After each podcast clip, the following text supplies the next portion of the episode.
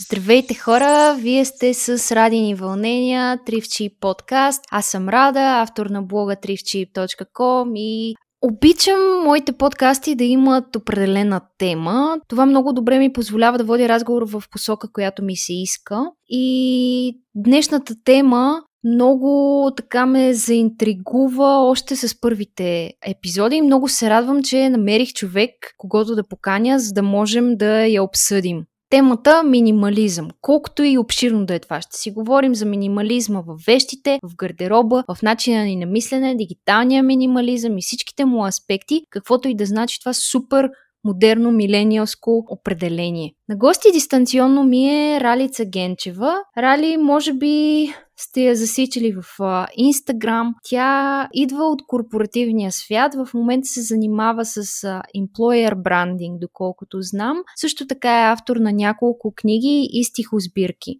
В, а, по време на изолацията и на доброволното стоене в къщи, тя много добре разнообрази нашия инстаграм свят и нейните лайв чатове не бяха и не са просто поредния разговор, защото тя представяше и все още го прави, но не всеки ден, масажи за лице с а, приятен гост, който имах чест да бъда и аз част от нейните гости, а, за да си говорим на най-различни теми. И така, човек си прави масажа в къщи, срещи и се образова на някаква тема, било то социални мрежи или взаимоотношения с партньора или пък а, музика, какво ли, какво ли още не. Много се радвам да кажа добре дошла на Рали. Добре заварила.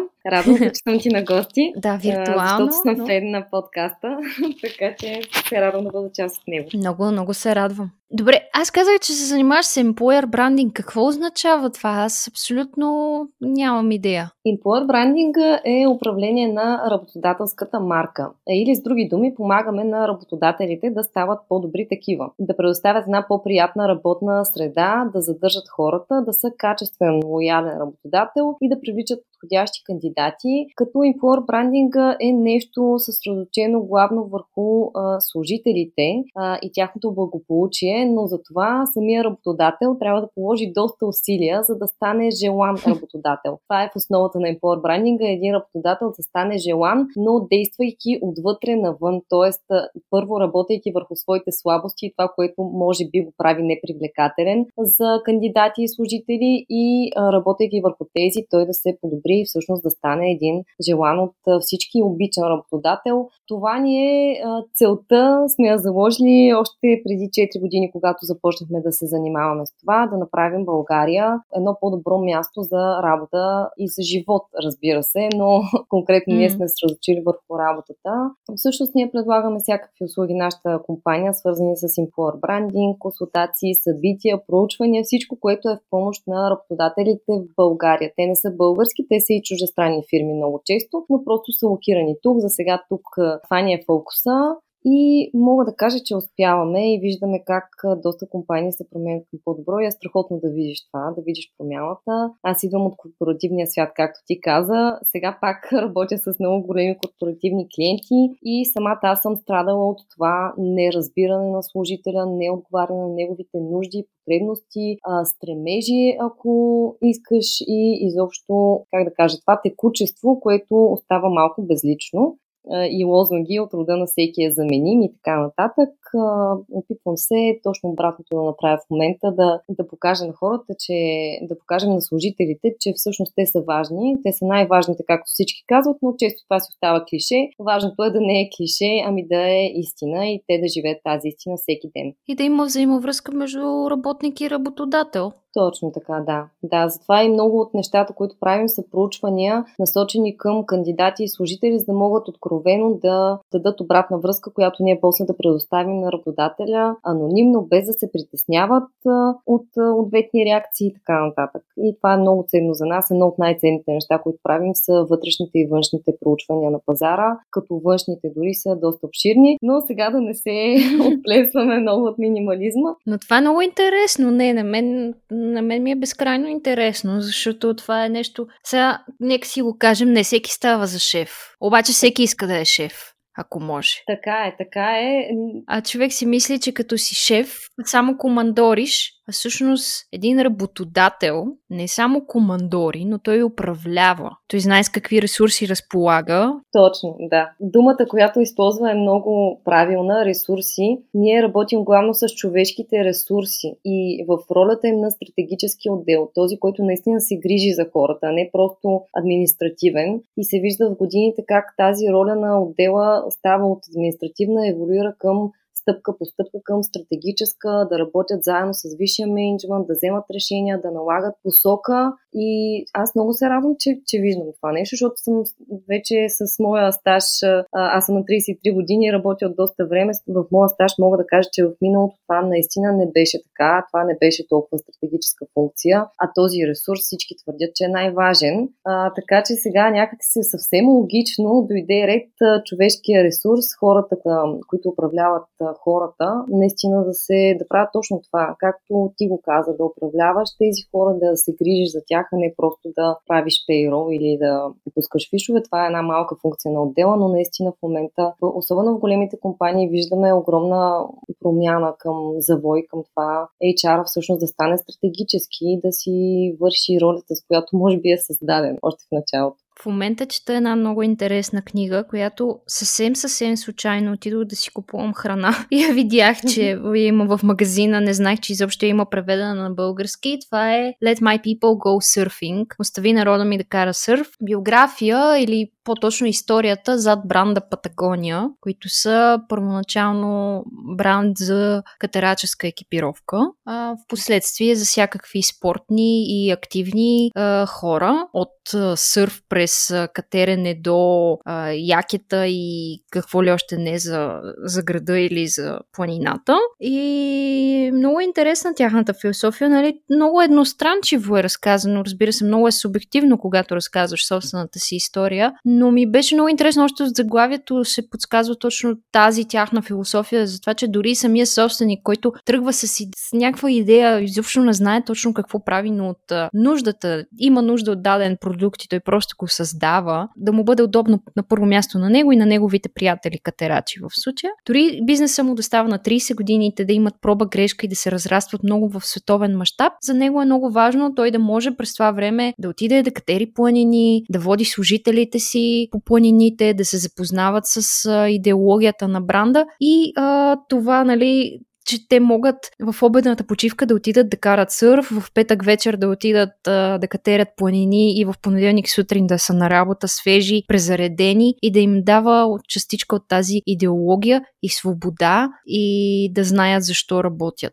там, което така много ме замисли, включително на детската градина за служителите на, на компанията, която е в непосредствена близост, за да можете да си обядват заедно, да се виждат постоянно. Много, много ми е интересно за всякакви такива модели на управление. Да, това, което разказваш е много интересно наистина и точно това показва как един работодател може да се позиционира, да има свой бранд, както има продуктов бранд, както има личен бранд, така и всеки работодател си има бранд. И точно в неговата сърцевина е тази идеология, тази, това чувство за цел, която виж как за всеки човек е различно и всеки си го пренася после в бизнеса и е много жалко бизнесите да стават безлични. Ние това постоянно се опитваме да втълпим на клиентите, че трябва да има диверсификация, трябва да знаеш този работодател с какво е уникален, трябва да се брандираш като работодател. Оттам идва и employer branding. Ти трябва да се брандираш, както се брандира човек, продукт с нещо уникално, с твоите функционални, емоционални характеристики, но тези, които са уникални точно за теб. И това, примерно, тази идеология, това чувство за свързано, за цел, за едно и също хоби, дори както е в случая с Патагония, показва точно това обединяване на хората около обща кауза, около сърцевината на бранда. И е mm-hmm. много, направо е красиво да виждаш такива и да четеш за такива примери. Ние сме имали стотици, аз много често вадя добри примери и best practices много ме вдъхновяват. Надявам се да вдъхновяват и работодателите в България, тъй като цял свят има множество такива примери за компании, които имат сърце, които имат душа и така привличат хората си. Естествено се грижат за тях, но трябва да има нещо, което да ги обединява. Трябва да има това брандиране, трябва да има нещо, което е уникално само за, за този работодател, защото иначе това е както с всичко, няма как нещо да те задържи някъде, ако ти нямаш това чувство за принадлежност и за цел. Колкото и да ти плащат, пак може да напуснеш да отидеш в друга компания. Текучеството mm. много често е точно заради това, че човек не се чувства, че принадлежи към тази кауза, не чувства смисъл. И аз съм го изпитвала лично на работата си. Предната ми работа беше така, в която просто беше най-добре платената ми работа, но просто не чувствах, че аз правя нещо за света, за хората, че имаме обща кауза, цел. Аз работих в банка, така че може би това обяснява до голяма степен усещането ми, но няма значение. После разбрах, че има и много банки, много финансови институции и такива работодатели, които смятаме за по-скучни. Всъщност в световен мащаб има такива, които се отличават и правят нещо значимо за служителите си. Така че, примерът, книгата според мен ще е много интересна да се ме чела. Може после да си разменим. Ще ти я дам, да. да направим, да. Страхотно, страхотно. Аз пример, просто това. като видях на български бях супер изненадан, директно я купих. Иначе мислех да я взема в електронен вариант, защото я бях видяла само в Амазон, което, нали.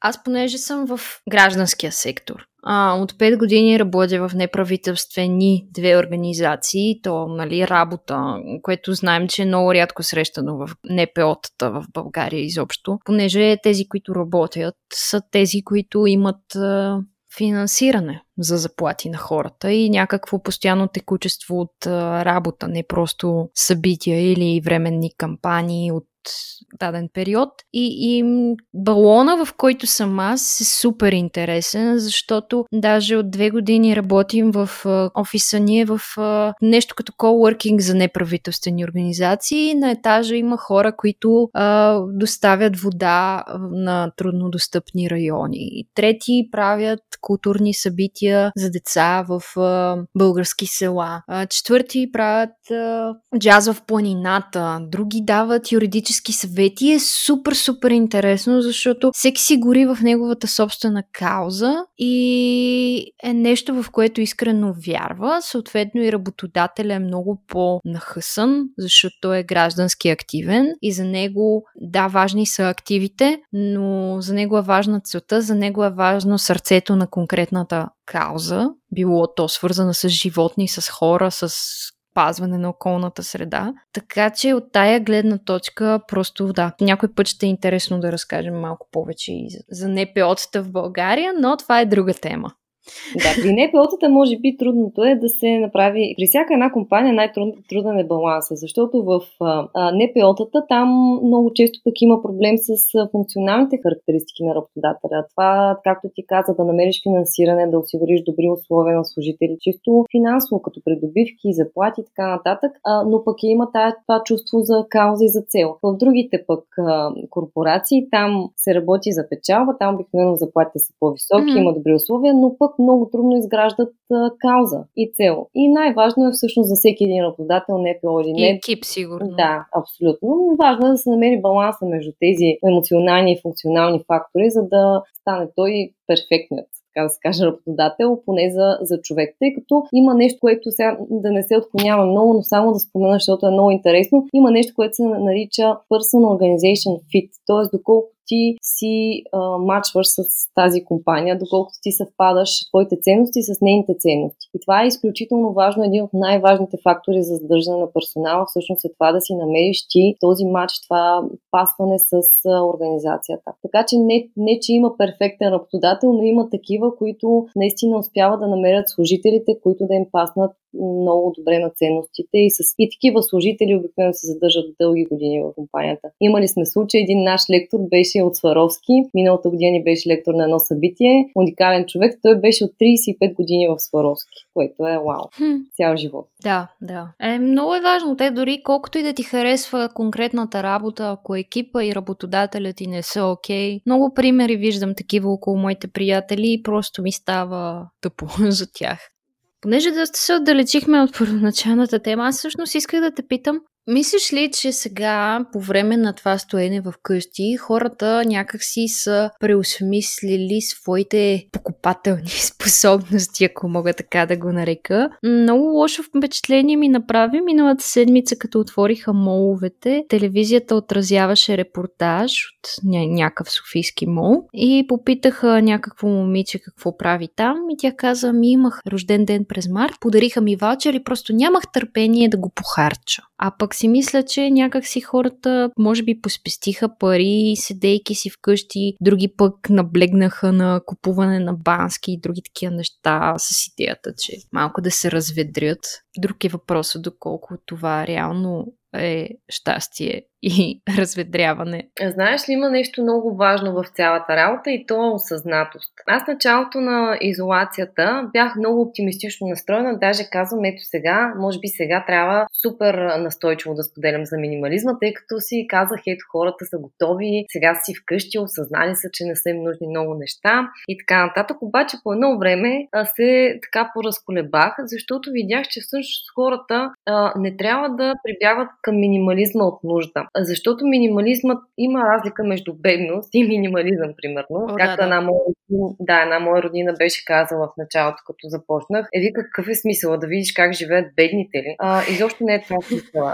Смисъла е да живееш по-осъзнато. И това има наистина огромна разлика как ще го направиш, защото сега по време на изолацията, да, много домакинства може би са поограничили малко покупките си и са свили, как се казва, пазарската си кошница, но а, това не е осъзнаване. Това е обикновено ограничение, което е наложено от външните обстоятелства и най-често е временно. Точно както ти каза, момичето е било едва ли не се е стискало, нищо не може да си купува, няма възможност сега хоп, вече имаме възможност да си го купим. А минимализма, това е ти съзнателно да а, живееш с нещата, които са ти необходими, които наистина обичаш и просто да можеш да пускаш излишно. Минимализма е една лекота. То в никакъв случай не трябва да натварва, в никакъв случай не трябва да лишава. Не, не значи, че не трябва никога да си купуваш нови неща. Ето и аз си купих бански, няколко години не бях си купувала бански, сега, тъй като моя по принцип много ме дразнеше и казах, ето сега mm. за тази година ще си купя бански за лятото, да го, точно както ти каза, да се разведре малко и да се настроя за нещо, за по-оптимистично бъдеще. Много от покупките през този период всъщност точно това а, изразяваха тази нагласа на хората, този оптимизъм на хората, че това ще свърши ние ще може да прекараме нормално летните най- може би хубавите месеци от годината. А, но вече когато си купувам нещо, го правя съвсем съзнателно. Тоест, осъзнавам имам ли нужда, нямам ли нужда, дали това ще ме направи, ще ме накара да се чувства по-добре и дали не го правя от някаква друга потребност. Mm. Това може би наистина е най-важното, да имаме осъзнатост. Когато сме осъзнати, ние няма, със сигурност няма да се затрупаме с много неща. Със сигурност ще имаме малко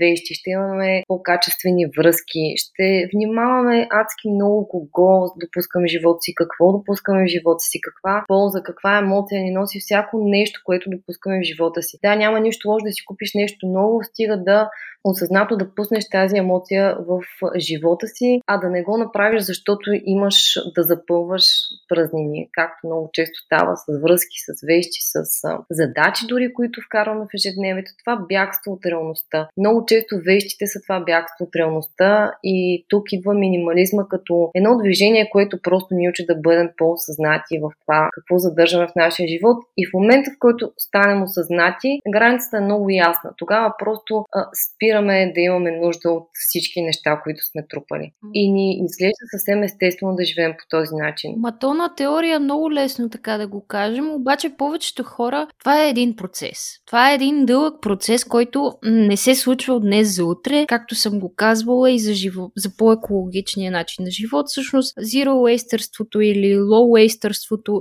са много свързани с минимализма по някакъв начин, от гледна точка на първото правило reduce, на това в абсолютно всяко отношение. Но наистина този е процес, на осъзнаване. Ти не се събуждаш на следващия ден и да си се превърнал в изцяло нов човек.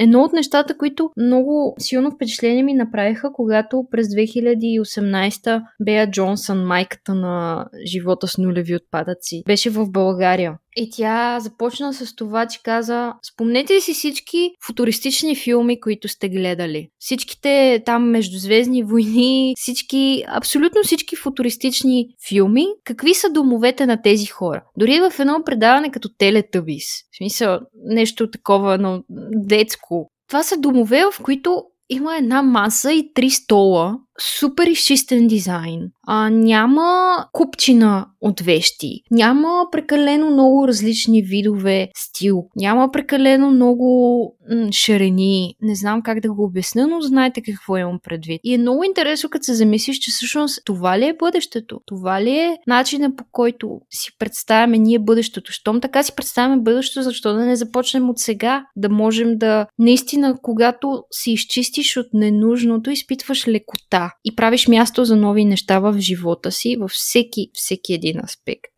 Така да. Но това, е, това отнема време. Ти, ти сама каза, че това е един процес и ако виждаме така бъдещето си, как да посеем семенцата все едно в сегашния момент. Няма как да тръгнем от тази представа за един изчистен дом и да се водим от нея, защото то всичко става първо вътре и после се материализира навън. Аз много пъти съм се чудила как да някакси да представя минимализма като нещо по-привлекателно на хората, просто за да опитат и за да видят какво е. И в крайна сметка, първо за, а, много наблегнах на това, на практичната част какво да разчистят, как да стигнат до този дом, който ти описа една маса 300 и вътре да се чувстваш щастлив. Да, и сега да казвам, че първо тръгнах по този начин, да им казвам как да почнат от гардероба си, от дома си, после да минат през дигиталното пространство, през хората, токсичните връзки. И в крайна сметка това, което осъзнавам в последно време е, че си мисля аз как започнах. Аз започнах с след един бърнаут, в който имах нужда да, да направя една ревизия на всичко, което е в живота. Много исках да те разпитам за това. Да, и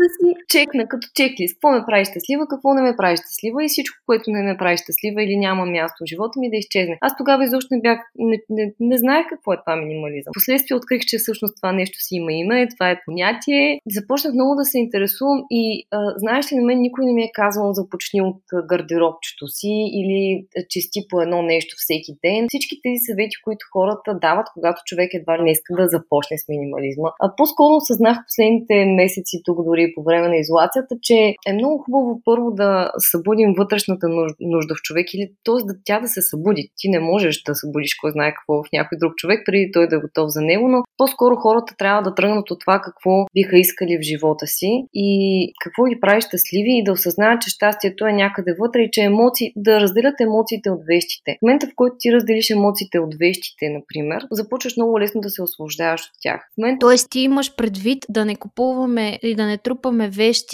а, които са импулсивни, за да ни направят щастливи, а не толкова вещите, които ни носят носталгия и сантимент. И, и двете, имат... и двете според. И двете. И двете изразяват едно и също нещо. Изразяват това, че ние не осъзнаваме, че емоцията е вътре в нас, а вещта е извън нас. Тоест, а, когато купуваш нещо импулсивно, ти го купуваш с надеждата то да те направи щастлив. Има, бях чела някъде преди години, още когато правих ресърч за книгата си, че една покупка ни прави щастливи средно 8 секунди или нещо такова, което е толкова минимално, че наистина мимолетна, мимолетна радост. И ти няма как да съставиш цял живот щастие от 8 секунди, след 8 секунди, после още 8 секунди, още 8 и така нататък. Това е изключително скъпо и неконструктивно.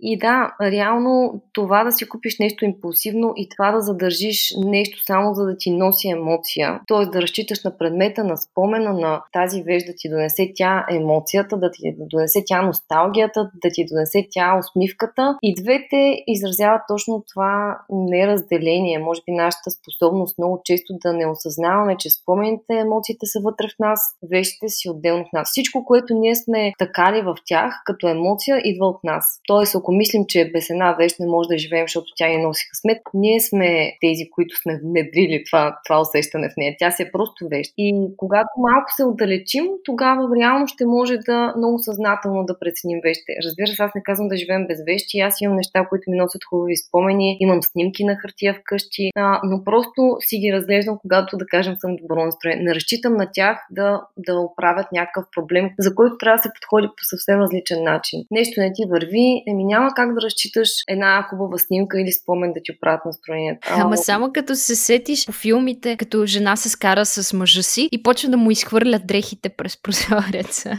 през балкона, И в, в ярост сме способни много повече да, да изхвърляме някакви неща, за които после можем да съжаляваме, а пък трябва да бъдем малко по-разумни. Нали? Това е много метафорично, което казах, нали, с изхвърлянето на вещите през прозореца, но е такъв пример, който, който е свързан с емоциите. Много е естествено. Да, ти когато решиш, и с мен става нещо подобно, тъй като аз като започна да разчиствам и да кажем, открих, че в дома си имам много неща, даже наскоро се, се бях сетила за този пример. Предната си работа имахме една колежка, която беше доста така, мога да кажа, токсична личност.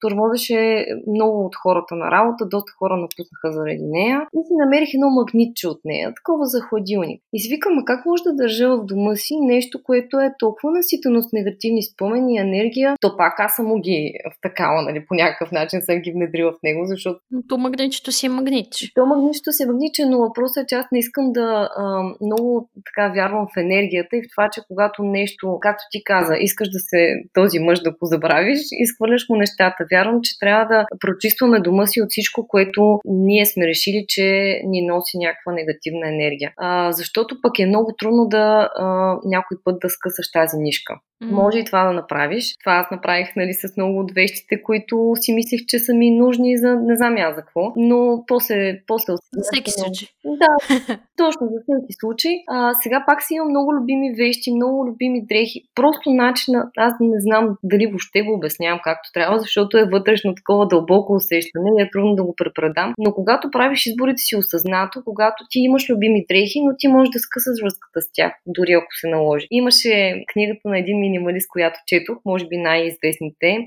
двама американци. The Minimalists. Да, The Minimalists. И там един Джошуа, мисля, че казва как си залял цялото пране с белина, без да иска, вместо прах за пране. И всъщност то е станало неизползваемо повечето от дрехите му. И той казва, ако бях с... Това се беше случило при 5 години, щях да съм много тъжен, а сега просто ми стана смешно. И си казва, добре, ще си купя нови дрехи. Тоест, сега пак имам повечето вещи в дома ми носят добра емоция, хубава емоция, дрехите всичките са ми любими, колкото и да са мъничко. А, обаче пък в същото време мога да скъсам нишката с тях и да се разделят. Нямаш проблем, да. Да, просто това скъсване на тази нишка е много много важно за мен. А тези домове, които ти описа, аз си представям така идеалния дом, изчистени пространства, пространство, в което можеш да бъдеш себе си. Когато материалните неща останат на заден план, на преден план идва всичко, което ти е в теб. Всички толкова много идеи.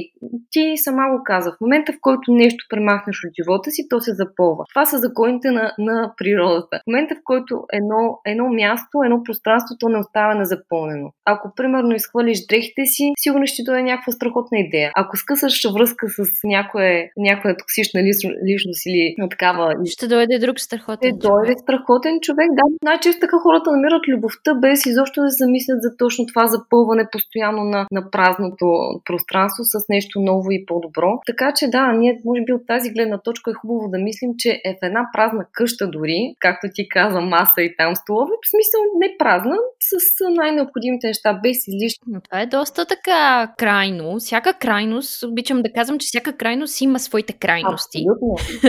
в които да, да изпадаме. Вкъщи, но вкъщи като дойдеш, ако на някой не каже, че, си, че съм минималист, може би няма да забележи, защото си има Ще кажа, че просто е много подредено. Ами, може би да. Те като да. такива изписани повърхностни, че нямаме. Ние нямаме първо някакви сувенирчета, много джаджи. Не знаеш някои библиотеки как вътре са пълни с 100 неща. Нямаме такива неща, но си имаме всичко пълно. Имаме си диван, телевизор, маса, кухня, кафе машина, си имаме всичко необходимо и няма никак изобщо не е усещане за нещо крайно. Аз, аз ясно против крайностите. Преди много години си се зарекох, че повече в крайности няма да изпадам. Има крайен минимализъм. Ние въобще не сме, особено с малко дете. Изобщо не сме тази крайност. Но а, като направя сравнение с а, наши познати, наистина имаме доста по-малко вещи. И всъщност, а, дори да вземем този крайен пример, който ти описа, почти празна къща, а в нея всъщност има много повече емоция, в нея има много повече свобода, спокойствие, креативност. Тя не е празна, тя просто е пълна с други неща. Тя е пълна с неща, които не са видими за окото ни, но които могат да се усетят. И много често хората творят в такава обстановка, работят по-добре в такава обстановка, прекарват по-качествено време с семейството си в такава обстановка. То е пъл... Тази къща си е пълна, която ти описа, може би къщата на бъдещето, но просто с други неща. И единственото, което ни отделя от този етап в момента е тази осъзнатост, че ние сме всичко, което сме, дори да нямаме нищо останало. Всяко нещо, което кажеш, аз просто тук много идеи вече Първо, за Райан и Джошуа, които са The Minimalists, най-известните минималисти в света. А, освен а, тяхната философия, техния вебсайт имат много готин документален филм а, в О, да. Netflix. Отделно да, си имат да. свой собствен подкаст, а, който слушам от време на време. Имат изключително сладко интро с едно бебе, което им го е записало. Да, да. Така че, а, да. Ето тук е момента да кажа, че в а, блога ми, trifchip.com, в категорията подкаст подкаст вече са активни абсолютно всички подкасти под формата на статии. Тоест всички описания до момента, които намирате линкове на конкретния човек или нещата, които сме споменали, както в случая The Minimalists, а, обикновено ги слагам в описанията в аудиоплатформите и в YouTube канала, но сега вече са налични като статии в а, блога, така че можете да отидете в thriftship.com в категория подкаст и ще откриете за епизода, който ви интересува и така по-лесно ги допълвам. Всичко е на една ръка разстояние, за да е по-подредено, така да се каже. А пък за минимализма аз също осъзнах, че едно нещо прави място на друго и като че ли хората си имат определен капацитет на дейности и на съзнанието, който някакъв рам памет, който запълват. Колкото и аз да съм хиперактивна и мултифункционална и винаги да съм на 100 места едновременно, ето, например, сега покрай изолацията изгубих едната си работа, но пък това ми позволи да обърна повече внимание на подкаст подкаста. Завърших своето висше образование и това ми позволи да си подредя няколко месеца останалите приоритети в а, живота, тъй като много ми беше трудно да балансирам между всичко. И в мига, в който вече бях завършила, дадох се на работата си, преместих се, а, стартирах своя подкаст, който отлагах много дълго време. Аз съм имала тази идея, но не съм имала капацитета да я реализирам и изведнъж се зародиха идеи, идеи, идеи едно след друго. И е много такова освобождаващо. А пък за минимализма, то като че ли е много, много индивидуално. Защото аз си давам сметка, че много от нещата несъзнателно съм ги правила и ги правя. Пък всъщност аз не съм минималист, но съм минималист в сравнение с свое предишно аз. Примерно, едни простички неща, като например това, което е, се оказва някакво такова правило, което аз не, абсолютно а, импулсивно съм го последвала. Разчиствам си гардероба. Разчистила съм нещата, които не ми стават, не ми трябват, не са окей okay, или не съм носила и оставям един капацитет дрехи. Има обаче едни неща, които си казвам, е, това може и да го оставя. След един месец ново подреждане на гардероба. Ако след един месец аз тази дреха не съм я облякла, тя изчезва. И със всеки път нещата стават все по-малко в много от нещата и то минимализма наистина не е до вещите. Mm-hmm. Да. Най-добрият пример се случва с личния пример. Тоест ти колкото и да размахваш пръст на хората и да се опитваш а, да им дадеш точни и ясни съвети, точно както и с по-природосъобразния начин на живот, най-добре се случва с личния пример. Като те видят, а щом Рада или Рали може, Значи всеки може. И затова мен, на мен ми беше изключително интересно да прочета твоята книга, тъй като ти наистина споделяш своя опит и своя път, как си стигнала до това, което си в момента. И понеже книгата от 2018, аз знам, че ти също си изминала още по-голям път от тогава, особено с малкия. И а, нещата са се променили, те се променят всеки ден, което е абсолютно, абсолютно нормално. И Еволата, между другото, Рали пусна своята книга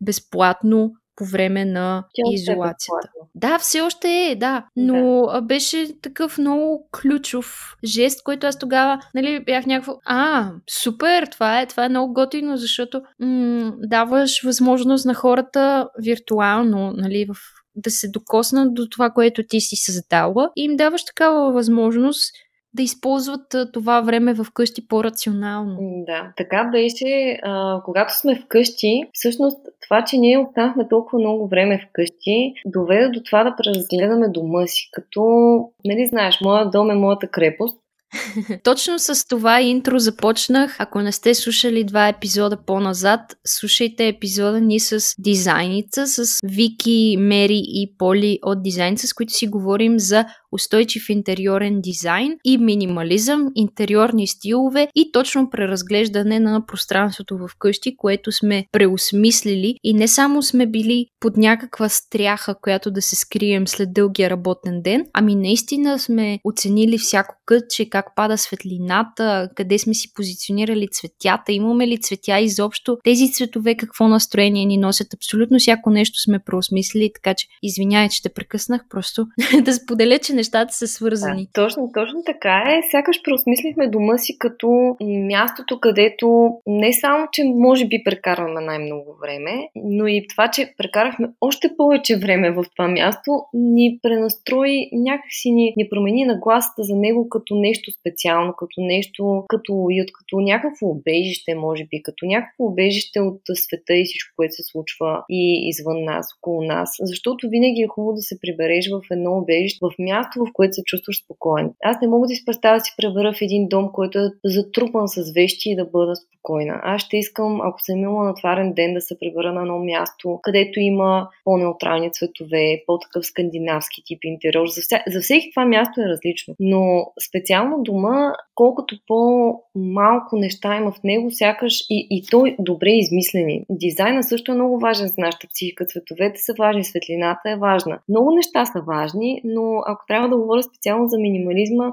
това да имаме пространство, да имаме свобода в дома си, в нашия собствен дом, защото домовете са като, ако и вие живеете като мен в апартамент, като едни кутийки, които просто ти отиваш от една кутийка в друга кутийка, от дома в офиса. И изведнъж, ако тази която, в която си с твоите любими хора, в която се прибираш всяка вечер, ако тя е изгубила своя, своето усещане за спокойствие и свобода, тя повече започва да ни натварва, отколкото да ни, тя ни поробва. Когато имаме много вещи в дома си, ние реално им робуваме. Ако имаме много, примерно, книги, трябва да бършим всяка една от тях редовно, за да не събират прах. Ако имаме много дрехи, трябва да страшно много ще имаме да кажем за пране или за подреждане пак. Тоест, вещите ние трябва да ги обгрижваме. Колкото повече вещи имаме, толкова повече те някакси ни поробват. Аз дори имам познати семейство, което, които не искаха да се местят от квартирата си единствено защото имат страшно много вещи и не искат да ги местят някъде другаде, което аз за първи път чувах за такъв случай. Но може би са много тези случаи, в които. Ема, то е нормално да имаш вещи. Да, да, така е, но не и да те закотвят, т.е. не и да са толкова много, че ти дори да не искаш да се преместиш на по-хубаво място. Тоест, не, не, ние не трябва да ставаме роби на вещите. Разбира се, че имаме нужда от тях в, в света, в който живеем, имаме нужда от много вещи, а, макар че да, не може би не чак толкова много. А, имаме нужда от тях, но просто не трябва да те да ни поробват, не трябва да ни закотвят, не трябва да ни отнемат тази свобода. Трябва като се не че трябва, хубаво е, като се преберем вкъщи, да си усещаме свободата и, и тази свобода всъщност ни дава много прилив на идеи, много прилив на енергия. То, то трябва да е израз на нас самите. Точно, да, да. Трябва да се чувстваме с себе си, трябва да се чувстваме, все едно може да се разгърнем. Та, това ми е усещането. Когато започна да разчиствам, много често ме питат колко, се, колко трябва да разчистим, до кога да разчиствам. Ами... 500. На 500 и първата вещ да. спираш. Ти го каза, за всеки е нещо различно. Аз може да имам, не знам, 100 вещи, но друг човек може да има 20. Правихме едно предаване, последно не знам, за, може би за BTV или за нова, в което показвах дома си, включително гардероба на малкия, в който неговите всичките дрежки се събират в една котия такава, като за обувки. А, и примерно имаше всякакви коментари. Един коментира под видеото, това прилича на болница. Втория покоментирал, а, а това въобще не е минимализъм, то аз, аз имам по-малко неща. Макар, че до сега не съм срещал такъв човек. Ама ако е мъж, Значи мъжете изобщо много е, много е Точно, различно. Да. Но това индивидуално е просто. Няма, няма брой, няма определена бройка. Индивидуално е в момента, в който а, е само да си довърша мисълта, че казвах за това как съм се почувствала. Аз а, постепенно започнах да дарявам, да дарявам, да пускам за продажба някакви неща. Изобщо то ударното разчистване беше може би няколко месеца, което след това си стана периодично. Вече просто ми е навик. Но тогава, когато ударно започнах да разчиствам, тогава бях спряла да пиша, нямах никакви идеи, въобще и в работата пълен застой. Аз се чувствах като смазана, никаква енергия и никакъв просто творческа дупка, абсолютно във всеки, всяко едно отношение. В момента, в който разчистих, може би след не знам кое слизане там стигам до да оставам турби с дрехи в колата. Не знам след коя чистка, така врътка, която направих, се прибрах къщи и усетих, не знам, тази лекота, този прилив на енергия и като се почна с едни идеи, книги, работи, изобщо това беше след това, беше може би най-продуктивният ми период. Доста, доста рязко човек усеща, когато достигна тази граница. Нали, когато, все едно, кога трябва да спра, не да спреш точно, но може би кога си разчистил вече тази достатъчно. Точно така, достатъчно, за да се отпуши този капацитет вътре, който имаш и който просто е бил заед. Ти, както ти каза, това е като един процесор и ние ако мислим за хиляда и едно неща, вече хиляда и второто идва много трудно. И изведнъж като съкратим 600 примерно тези неща или малки грижи, отлагани неща, грижа за вещите, както казах, изведнъж като съкратим значителна част от това, просто се осигурява памет и за други неща.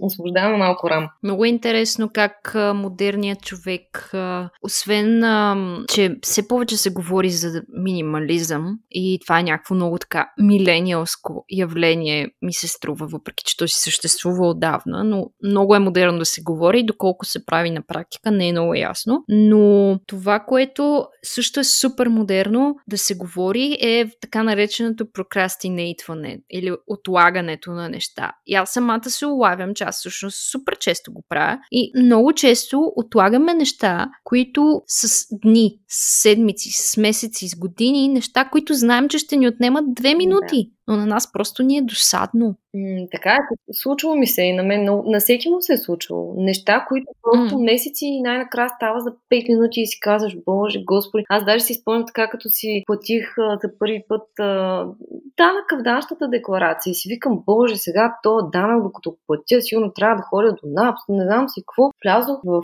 системата им по електронен път си го платих данъка точно за 2 минути, а го мислих сигурно 3 месеца. То Еми, защото си си издала такъв номер. А, да, пик си издала. Но, но, но той и това не беше нещо супер сложно. Мислята ми е, че отлагах месеци нещо, което ми отне две минути и това ми беше голям урок тогава. Нали, понякога такива малки неща на много ни учат. И от тогава си имам система за мейлите, за нещата, за плащания, за всичко процедирам по същия начин. Ако ще ми отнеме две минути, сядам и го правя. А, ако ще ми отнеме повече време, го поставям в графика си, т.е. планирам го. Mm. И това е много лесна система, най-лесната, на която съм попадала, много ми помага, особено с мейлите, всичко, което може да отговориш за две минути, примерно ето прекачвам ти тази фактура или отговарям ти на въпроса, който ще ми отнеме две минути, го правиш веднага. Всичко, което отнема повече време, просто го планираш, да кажем, ако е половин ден, оставаш си петък следобед за тази дейност. А колко често ти се случва? На мен много често ми се случва. Получавам някакъв имейл, отговарям от 15 минути до няколко часа след това в рамките на същия ден, отговарям и получавам отговор. Благодаря за бързи отговор. Аз си мисля, добре, тия хора на какво са свикнали, щом за тях два часа за работен имейл, който е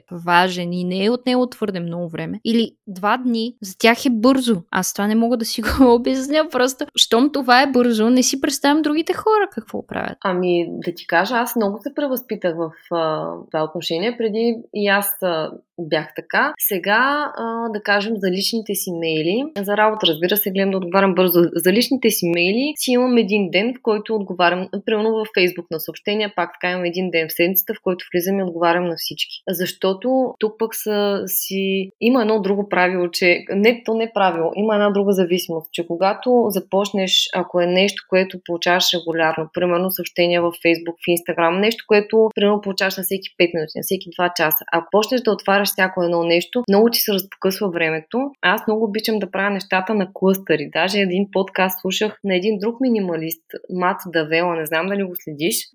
От, много ти го препоръчвам. Прави аз мислени видеа в YouTube, подкаст, всичко му е страхотно. Та той обясняваше за една система, която много спестява време и това е да правиш всичко на, на как се казва на български, на клъстъри. Все едно да си а, групираш еднотипни действия и да ги правиш наведнъж. Mm-hmm. Да кажем, ако имаш блог и публикуваш всяка седмица или мейлинг лист и публикуваш всяка седмица по една статия, той пише 4 статии за един ден, който му е само за това. Прави го качествено, не се разсейва с други неща и така се свършил работата за месец напред. С отговаряне на мейли, които не са спешни, защото на мен личните ми, личната ми комуникация за мен е по-скоро хоби. За мен тя не е нещо спешно, което трябва да свърша. Имам задължението да го направя, затова си отделям един ден, в който съм спокойна, така в настроение и си отговарям подробно на хората. И с много неща така. Изобщо такива малки трикчета доста помагат. Не, че това има нещо общо с минимализма, може би има де, но, но това да групираме еднотипни действия и да ги правим в момент, в който чувстваме, че сме в настроението да ги направим, много, много намаля чувството за отговорност и доста така по-спокойно ни позволява да си, да си свършим работата. А колкото до минимализма, нещо, което на мен адски много ми помага в работно отношение е да имам изчистена среда около мен. Това и има и проучвания, които многократно са доказали, че а, стимулите около нас... имаш предвид а, бюрото около теб периферията. Да, периферията може би също. На мен, примерно, ми е най-комфортно да си чета, дори да творя, да си работя в пространство, което не е претрупано с вещи, което е подредено, което е много лесно всъщност, когато нямаш много вещи да си подреден. И всъщност проучванията показват точно това, защото нашия мозък възприема всички стимули много активно и особено визуалните стимули. И реално този център на мозъка, когато има много стимули покрай нас в упражнението, той много често се превъзбужда и концентрацията ни намалява рязко. А, и качеството на работа, разбира се. Нещо, което ми помага на мен и на много други хора е това да работят в изчистена среда и обстановка и това повишава доста продуктивността на човек. Много по-бързо, много по-концентрирано може да свършиш нещо. А, това помага. Със сигурност помага. Не е нещо, което е индивидуално за всеки. Доказано е, че на всеки човек това му помага, защото всички имаме мозък, който се е стимулирал от такива неща, а, така че няма как да го изключим. Както и постоянното проверяване на телефона, което no, също да. отнема от вниманието и от капацитета и от енергията ни, колкото и да не осъзнаваме, Абсолютно, това си да. хаби енергия. Но едно нещо, което аз се опитвам да рекламирам. Сега повече не ми се получава в някои отношения последните месеци, очевидно защо, но пускането на сторита, преди си отделях Цял ден съм в движение, на работа, ходя някъде по срещи да ръбъра. Обичам да снимам всичко около себе си. Обаче снимам и вечерта пускам стори, като съм се прибрала, като вече знам, че в 10 часа съм си отпочинала и така нататък. Отговарям на хората, на въпроси, пускам а, съвети, а, но нещо, което това с телефоните, понеже е свързано, м- когато съм някъде на събитие или на пътешествие, аз снимам и чак след като съм се прибрала, го опускам. Съжалявам, обаче толкова пъти съм била някъде, където хората си цъкат на телефоните. Да, разбирам, че може би го приемат като работа, като съдължение, нещо такова, обаче за мен това е неуважение към отсрещната страна и абсолютно нищо няма да стане, ако публикуваш един час след това. Да, разбира се. И, например, докато си в градския транспорт на път за вкъщи на обрат. Най-малкото е неуважение. От друга страна, пък а, в някой подкаст бях слушала, че пък и от съображения за сигурност, а, ако си там, не знам си каква известна личност, не е хубаво да си казваш, или дори да не си известна личност, да си казваш къде си. Половин час след като вече си напуснал това място да го публикуваш, нали, за да не ти се случи нещо, което нали, са много специфични случаи, но все пак простичко е, но е така навик, който се изгражда и може да, само да ти помогне. Да, да, абсолютно. Това е свързано и с а, това да си 100% а, ангажиран в това, което правиш. Ако си излязал, както ти каза, с някой на кафе, на среща, на работна среща или пък на развлекателна среща с приятели, не само на уважение, това показва, че ти не си в а, 100% концентрирано да, в този момент, в тези хора, в това, което някой от среща ти казва. И да, наистина е неуважително той човек да ти говори, а ти да си цъкаш нещо обикновено няма толкова спешни неща. Аз си оставям телефона в чантата. Телефонът ми почти през цялото време, между другото, е без звук и без notification. Моя, ви... Моя на вибрация от години.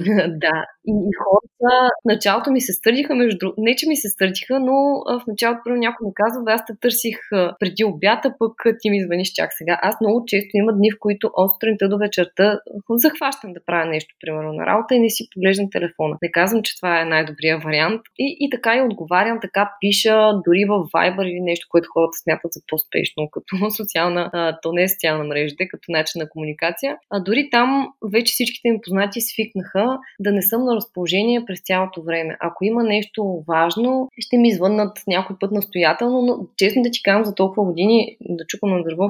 Нищо толкова важно. Нищо такова не се е случило. Наистина всичко е било нещо, което може да изчака и малко след това. Така че много често хората се не прибягват към това да си освободят място, дигитално особено пространство, т.е. Да, да спрат да проверяват телефона си постоянно, да не отговарят на секундата, защото мислят, че отсрещният човек ще се обиди или няма да ги разбере, че те в момента нямат възможност или не знам и аз, от някакво такова чувство за вина по-скоро го правят. Ма не, това е някакъв проблем на нашето съвремие, което аз много ясно го осъзнавам. Това също е една тема за цял подкаст, който бих искала да разгърна в някакъв момент за това поведение, за fear of missing out и за вечно да си насякъде, за синдромите за внимание. Просто това, че сме се научили или че сме научили от срещните хора, ти си... А, ето сега гледаме едно аниме, а, много известно, което е My Neighbor Totoro с едно много голямо такова животинче. Както и да е, и там, примерно вчера, в епизода получиха телеграма. И ние си говорихме, колко по-различно е, когато нещо такова е спешно. А ти сега си научен да отговаряш на момента. И едва ли не си длъжен ти да си винаги на линия за този човек, било то за нещо важно или нещо по-маловажно. В смисъл, едно задъра е, нали, незначително. Но тъпо е. Ами, отучва се. Колко... Просто се отучваш. Това ни е навик, както и другите неща. Преди ми беше навик да отговарям веднага и се да съм на линия. Сега ми е навик да не го правя по този начин. Да, не си, не си длъжен. Не, а, много бързо човек се лишава от това, се отучва, така да се каже, от този навик и това чувство за вина малко по малко то намалява. Сега не се чувствам виновна, че отговарям с закъснение, отговарям когато мога и мисля, че това е мое право. Отговарям тогава, когато ми е приятно. А, тук вече идваме и до момента, че когато ти правиш нещо а, само за да отговориш веднага, само за да си на линия, само за да не каже някой, че не си на разположение или въобще тази тема е обширна, силно и тя за друго предаване какво ще кажат хората. Но когато го правиш от такива подбуди, то никога не, не постига желания ефект. Не знам дали си чела нещо в тази насока. Има една много хубава теория, че всъщност намеренията създават резултатите. Не действията ни, ами намеренията ни. Тоест това, че аз отговарям на някого, ако в този момент ми е достатъчно да му отговарям, ако в този момент имам мисля за хиляда други неща, той първо ще усети тази енергия, второ най-вероятно резултата няма да е този, който очаквам. Защото моето намерение не е чисто. Моето намерение, то ражда резултата, не действие. Действието е, окей, аз съм отговорила. Ама как съм отговорила, с какво настроение съм била, с какво чувство, това вече е, може би, препани камъчето. И а, mm. Обикновено намеренията, те раждат резултати. Ако имаме чисти намерения, ако го направим в момент, в който чувстваме, че трябва да го направим, резултатът е добър. Нали знаеш как някой път правим правилното нещо, това, което би трябвало да е правилно, обаче пък реакцията е съвсем различна. Не е тази, която сме очаквали. Или пък резултатът е съвсем различен. И за мен е много просто защо се случва това, защото правилното нещо всъщност не е било такова това да отговориш, може би ще е правилното нещо за стандартите на хората и за тези, точно този fear of missing out. Обаче пък представи си какво Субективно. Стане. Да, ако отговориш, когато си супер вдъхновен, когато имаш енергия, ти ще дадеш толкова повече м- искрено знание и чувство и изобщо действието ще, ще ти е пълноценно. А така че, може би, следващия път, когато изпитваме чувство за вина или се замислим, нека да се замисляме когато правим каквото е да било, независимо дали това са социалните мрежи или не, какво ни е намерението, дали е чисто, дали е наше вътрешно, дали нашата интуиция ни го подсказва или е нещо, което правим заради другите хора, заради стандартите, заради вината, заради неудобство, срами, каквото и да е още. Тоест, каква ни е подбудата, защото резултата ще е спрямо тази подбуда, не спрямо самото действие. Много е, не е случайно, че ги говорим тези неща в рамките на днешния разговор, тъй като това си един вид минимализъм на отношенията, минимализъм на дигиталните отношения, дигитален минимализъм, разчистване на времето най-малко. Когато имаш систематизирани действия, ти пестиш време, отколкото времето ти да е разпокъсано, съответно и вниманието ти. Да. И, и, те, и те нещата са свързани и точно това е, че минимализмът не опира до това дали ще имаш капсулен гардероб и дали ще имаш, дали ще ползваш козметика или не. Да много, много аспекти има. А какво ще кажеш за... Добре, мен това, което ми направи много такава впечатление, че, дами и господа, Рали има хиляди, десетки хиляди последователи в Инстаграм и тя съвсем наскоро написа в описанието си, че това е No Ads аккаунт което тя ясно заявява на потенциални а, бизнес партньори, че нейното съдържание има съвсем, съвсем други цели. Аз, както знаете, съм привърженик на много подбраното съдържание, много добре обмисленото. Много често хората не се замислят какво стои зад една рекламна кампания, но и за това сме коментирали и за това ще коментираме в други епизоди. Това също, също мисля, Рали, е някакъв вид изчистеност Абсолютно, в да. твоя поток от съдържание, което ти поднасяш. Точно така, да. А, перфектно го определи. Аз а, нямам нищо против рекламите. Разбира се, фен съм и аз на м, измислен, добре измислената реклама и позициониране. Има страхотни примери в България. Ти също това, което а, спомена, че правиш, аз съм го забелязала. Не знам, може би защото съм по-активна в Инстаграм, но от хората, които Искам да кажа, че има хора, които го забелязват и оценяват, така че продължавай да го прави. Имаме нужда от качествено съдържание, качествени, из, наистина измислени добре рекламни кампании. На мен просто не ми се занимава. Аз Две думи, това е.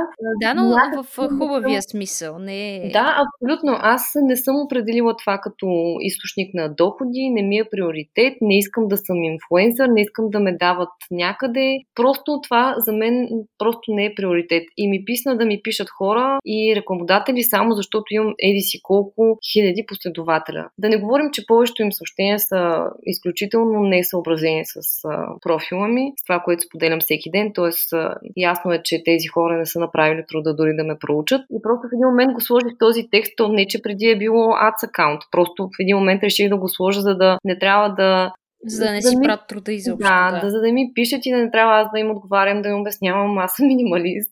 нали, тази кампания тотално не е подходяща за мен и така нататък. И както примерно на теб да ти предложат а, нещо, което е тестено върху животни.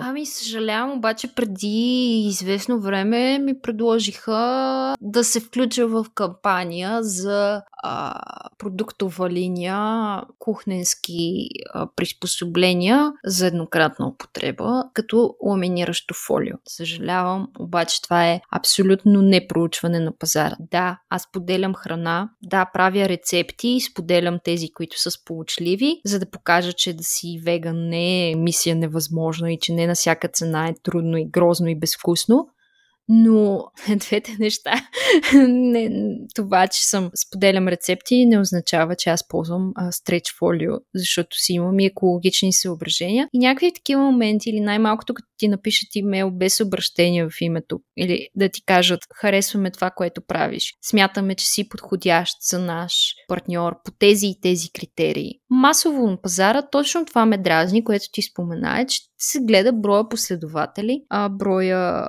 лайкове, което вече съвсем, пък за лайковете, пък съвсем не е релевантно, да. все повече. И е тъпо, защото е важно ти как взаимодействаш със своята публика и дали си изградил публика или просто си изградил едни кухи последователи, които от любопитство си пуснах а, това предаване Insta Queen, някой си там сезон, което момичетата, които са подбрани, слушах интервютата с тях първоначално, не съм гледала нататък. И тя казва едната мацка, ми аз имам 70 хиляди последователи и съм тук, защото не знам какво да ги правя. Ами да, естествено, че като си снимаш по бело, ще имаш и милиони 70 хиляди последователи. Просто м- има част от публиката, която търси това и ти, ти имаш една визия без конкретно съдържание. И естествено, че рекламодатели ще идват при теб, но това ти как ще си подбереш продуктите, отношенията, какво съдържание ще вложиш, каква мисъл, ти вярваш ли в това нещо изобщо. Доктори не говорим за минимализъм, тук говорим за елементарни да, ценности. Да, за нещо съвсем различно. Все, все пак не забравя, че за, всяко,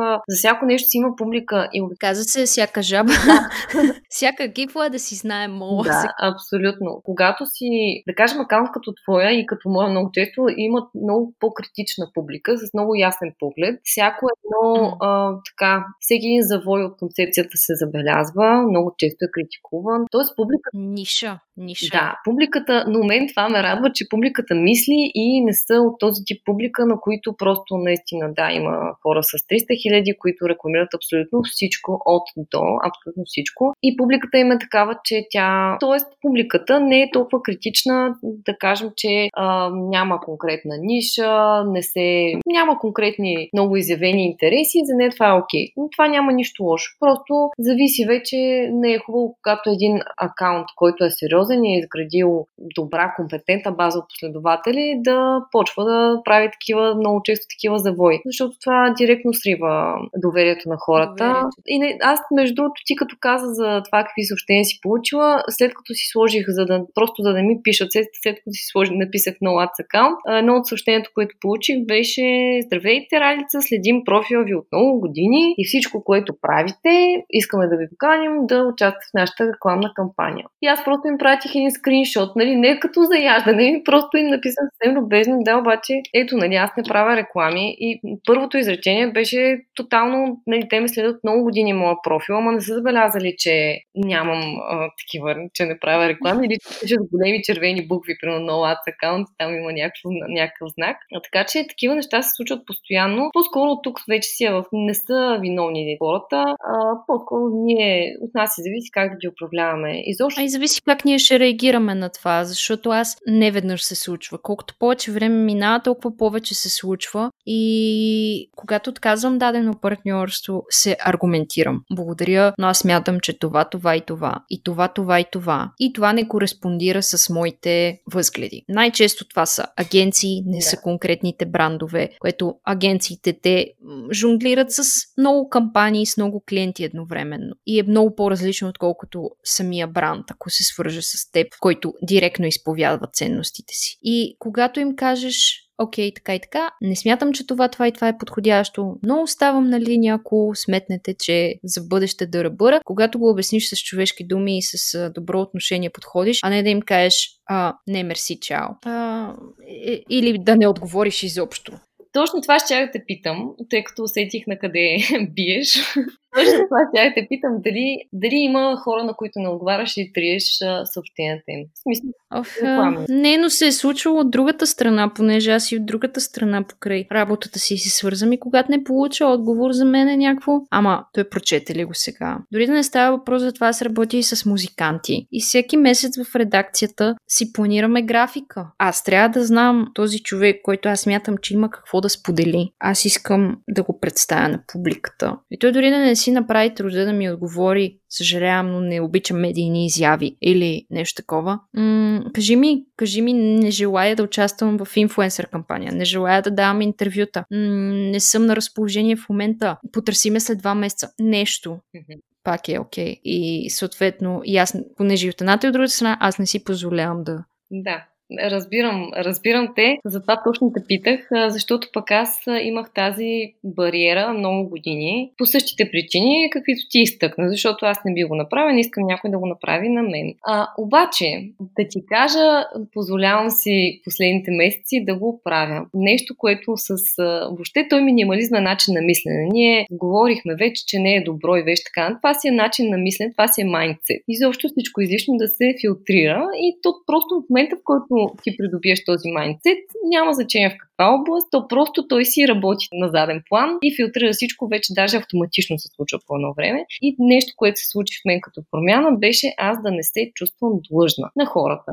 Особено на хора, които не познавам. Преди се чувствах длъжна винаги да отговоря на всяка една покана и то аз винаги трябва да откажа. То това е, че при теб е по-различно, защото да, тази агенция може да си партнирате за нещо друго или да обясниш какво е подходящо, но при мен аз съм решила да направя реклами и при мен винаги отговор е отказ. И някой път в случай, че ми напишат, даже имах една, няма да споменам бранда, един бранд ми праща мейл на първия отговорих, отказах, на втория отговорих, отказах, е, за една съща кампания, за един същ продукт. Три пъти ми, три пъти ми пращаха мейл, след като съм им отказала. Последните два мейла просто ги изтрих. Или последния май, май на втория не съм.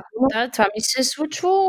Има някои такива, обаче имат спамерски агенции и те те включват втори път, трети път, четвърти път и ти спираш. Да, абсолютно. Но дори да не става дума за такива неща, нещо, което много ми промени мисленето в тази посока, беше точно един подкаст, който слушах на наскоро беше на Елизабет Гилбърт и тя каза, много ключов беше момента, в който аз започнах да трия мейли, ама директно да ги трия. И това е едно освобождаване, някак си това да не се чувстваш длъжен на хората, да... защото ти не си искал това, което тя обясни беше много вярно. Ти не си искал те да се свързват с теб. Ти не си направил съзнателно избора ти да отделиш днеска половин час да отговаряш на мейли, на които на всички трябва да им откажеш. Тоест ти не си поискал те да се свържат с теб. Обаче ти си длъжен да отделиш, все едно си длъжен в кавички, да отделиш времето си да им отговориш. И тя казва откъде на къде. Тоест аз не съм искала това нещо да идва в живота ми, не съм искала тази покана, не съм искала това събитие, не съм искала да си партнирам с този човек, не съм искала този подкаст. Просто аз не съм ги искала тези неща. Не съм искала някой да, да получавам. Ти представи си, примерно, ако получаваш 2000 мейла на ден.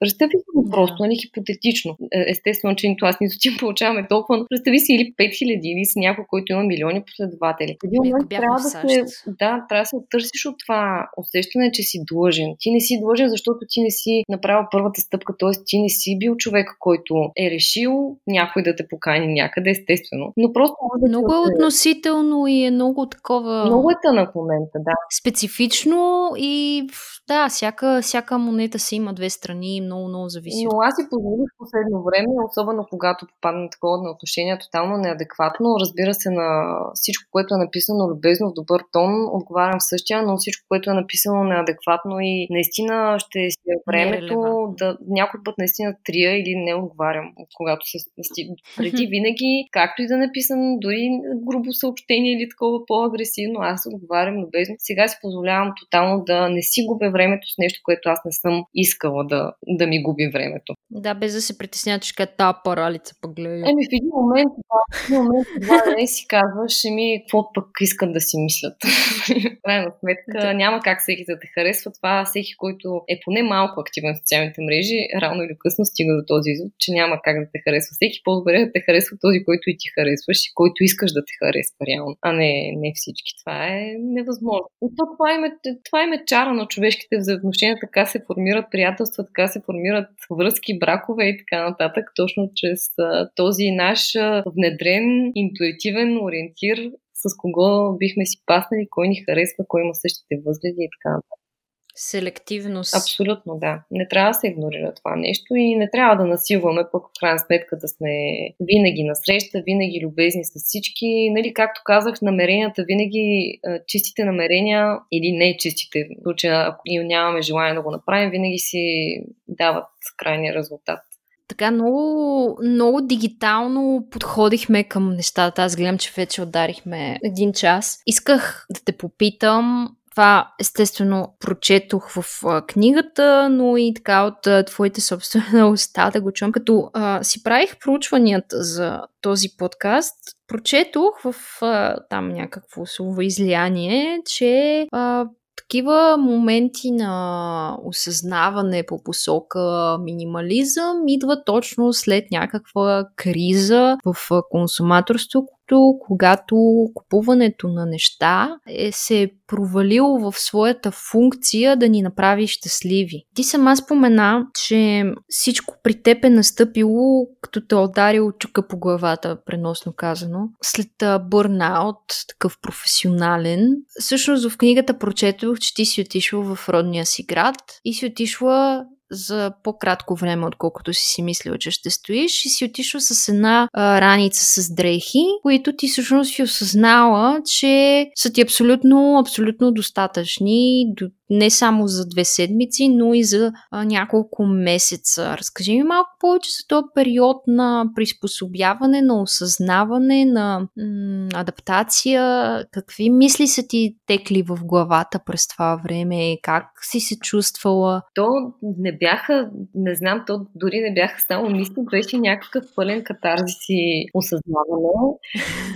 Много ми харесва тази дума, просто много да, я обичам. По, по точна дума не мога да намеря. Рядко съм имала такива моменти в живота. Тогава интересното при моя бърнаут беше, че аз толкова много време не го бях, го бях игнорирала, че в един момент достигна своят абсолютно край, крайна точка, в която имах паникатаки по не знам колко пъти на ден. И това много направи много трудно възстановяването ми, много бавно. И всъщност аз отидох на лекар, каза ми, че имам бърнаут и така нататък. Каза ми, че това, което са тези епизоди, не са нали, високо кръвно или нещо такова, макар че то си повишава кръвното от паникатаките, но нали, не ми е това основният проблем, че са паникатаки и така нататък. И въобще аз, абе, чувам ги тези неща, но то тогава никой не беше чувал за тези. Поне аз не бях чула, признавам си. Тези две думички за първи път ги чувах и бърнаут и паникатаки при 5 години май станаха вече. И си викам, ми, явно имам бърнаут, без дори да прочета какво значи това. И си казвам, ще се пребера до Варна за една седмица. И аз идеята, че за една седмица това нещо ще ми мине.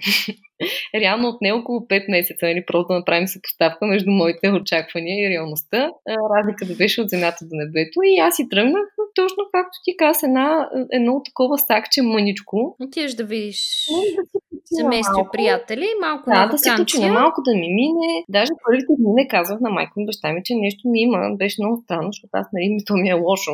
Очевидно, в един момент вече, нали, толкова стан, за да ми става лошо. Те паниката, че те на втория ден вече видяха. Даже май на първия, защото си помня, че вечерта се прибрах някак си така се държах горе-долу на ниво и на следващия ден просто толкова почнаха пак тези паниката и глупости, то вече нямаше как да крия, че нещо ми има. А, и така, де, тогава почна голямото възстановяване, мислене и то главно трябваше да възстановя, освен физически и психически, защото бях влязла в някаква страшна спирала. Там а, хамстърчето, дето върти колелото и трябва някой едва не да му го спре да, го, да запре нещо колелцето, че да, да, хам, да хамстъра да спре и той. Някаква страшна въртележка бях влязла с тази работа нон-стоп и трябваше да си преосмисля всичко. Приоритети, живота, връзки, работи, приятели, въобще всичко. Имах толкова много време да, да мисля сама вкъщи, изолирана, малко като сега, обаче тогава пък съвсем нали, без Доброволно. доброволно. Еми не, то не беше дори толкова доброволно. То не е, не е съвсем доброволно. Да, но... То изляза, нали, първите един-два месеца имах толкова често паника атаки, че аз нямаше как да изляза навънка без да има една две паника атаки. То по едно време вече не исках и да излизам, защото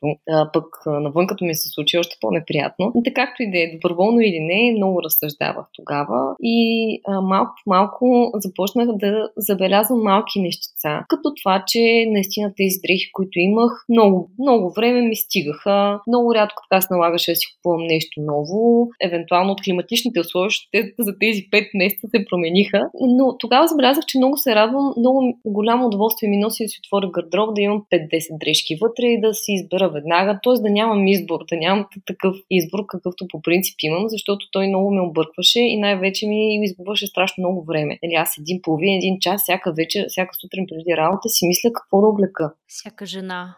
Да, така е. Ама сега то е Аз не разполагам с пет неща, но със сигурност много добре знам. Да. Аз се обличам според настроението си, естествено и според климатичните условия, но аз много добре знам какво кореспондира на моето настроение, знам с какво разполагам. Това да, да, да, не, да съм забравила някоя дреха. Пък какво остава с етикета? Първо, че с етикета много трудно, защото аз не си купувам нови дрехи. Това не ми се случва от години. Да, ама то минимализма не ти урязва това право.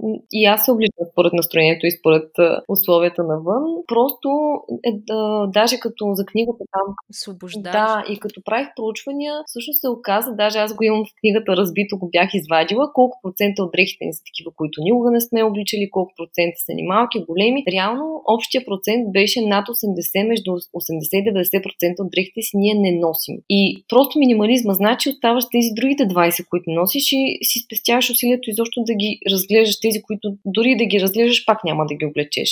Защото то така излиза, че ти другите 80% ги гледаш, ама се намираш причина да не ги носиш. Така че минимализма по никакъв начин просто прави нещата по-лесни. Аз по никакъв начин не се чувствам ограничена и в момента, в който човек го усеща като решение, значи нещо не прави как трябва. В смисъл, значи нещо не е, не е наред. Той като с диетите, като ако главата ти е се там и като го усещаш като трудност да. и като камък, който носиш на гърба си, трудно е, разбира се.